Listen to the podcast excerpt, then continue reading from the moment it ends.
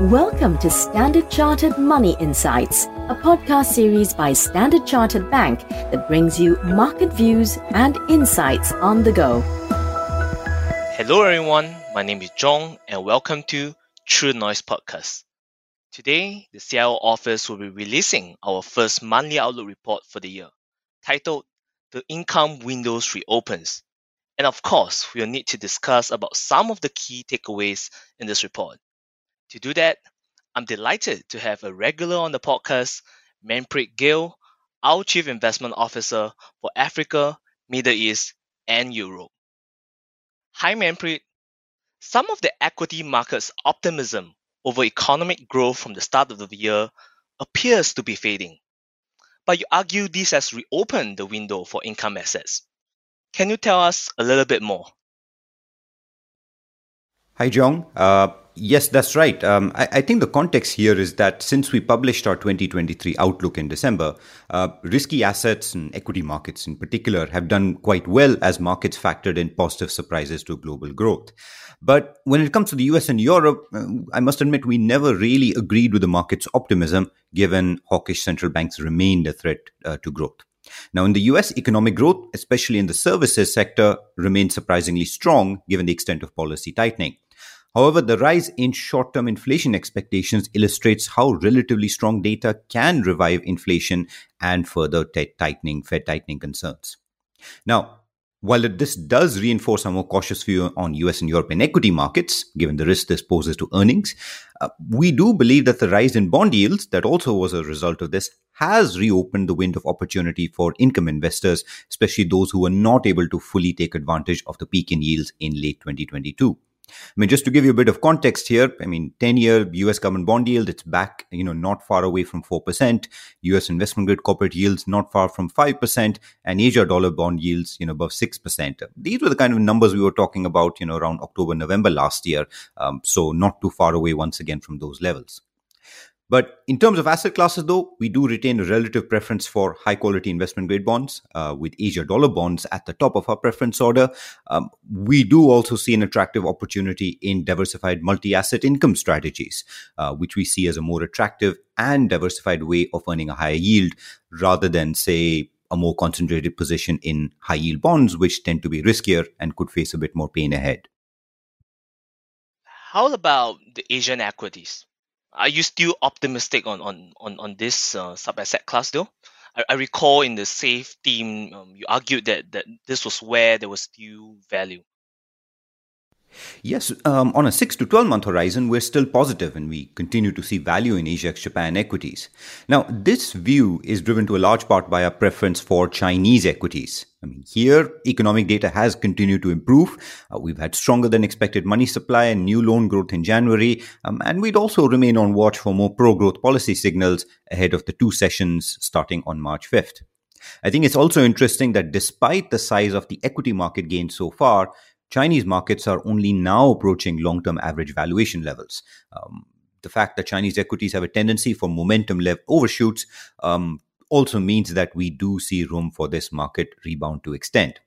Now, the only fly in the ointment, in the short term at least, is data from fund manager surveys that illustrate the optimism on Chinese markets may have reached somewhat excessive levels. Now, this is a positioning factor, um, and it means that a period of consolidation may be, um, you know, in the offing in the short term, at least for this extreme position to unwind. Uh, but given our longer term fundamental view, um, we would be quite happy to add exposure on any such pullback. The other market in Asia we, we continue to watch quite closely is Indian equities. Now, here we continue to see challenges from valuations despite superior earnings growth. I mean, just to give you some context, the market's 12 month forward PE is at, it's still at a 55% premium to Asia Japan, which is higher than the historical average premium for around 38%. Uh, that's why we still have a neutral view um, and instead you know, retain a focus on large cap equities and sectors that focused on domestic demand. Okay, enough about equities and bonds. Let's shift gear a little. What about gold? Prices has fallen as yield and dollar has gone up. Are we approaching an entry opportunity over here? We might very well be. Um, I mean, we but we view it as an opportunity to add exposure, but moderately. Um, just for context, we do have a neutral view on gold, uh, which means a suggested allocation in the region of about five percent in diversified portfolios. Now, recall gold tends to have a negative long term relationship with US bond yields and the US dollar. Uh, that helps explain why gold has pulled back in recent weeks as both yields and the dollar have rebounded. But we continue to like gold's diversification benefits, uh, particularly against the risk of short term equity market volatility.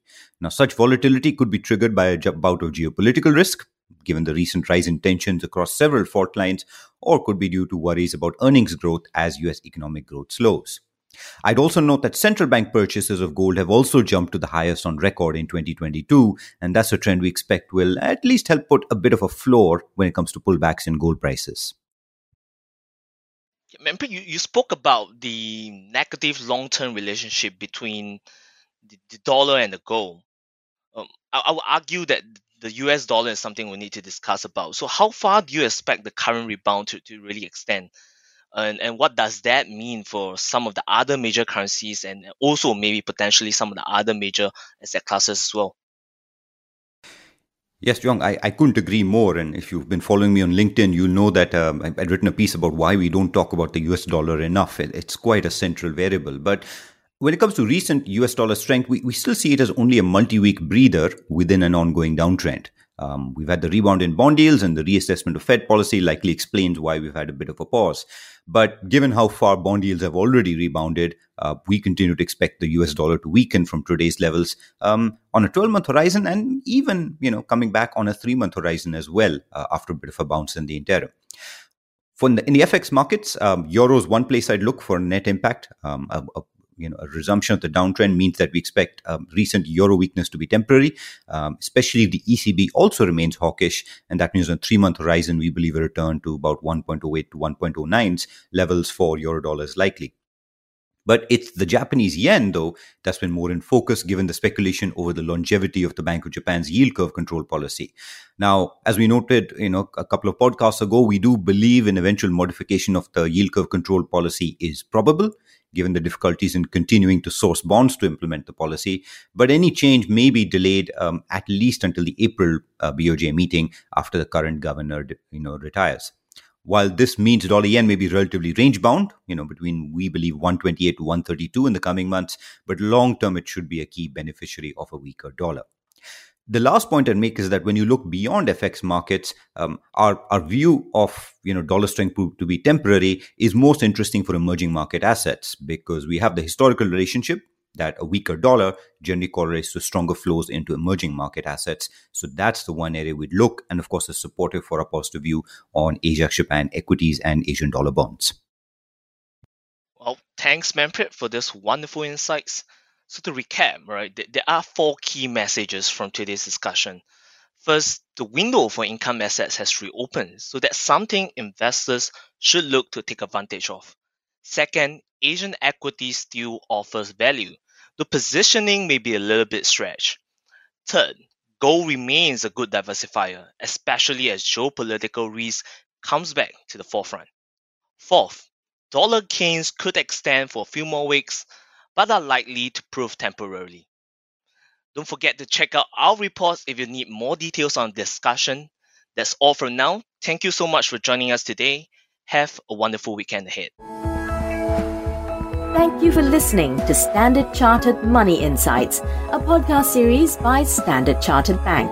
For more details on the latest market insights, subscribe to Standard Chartered Money Insights.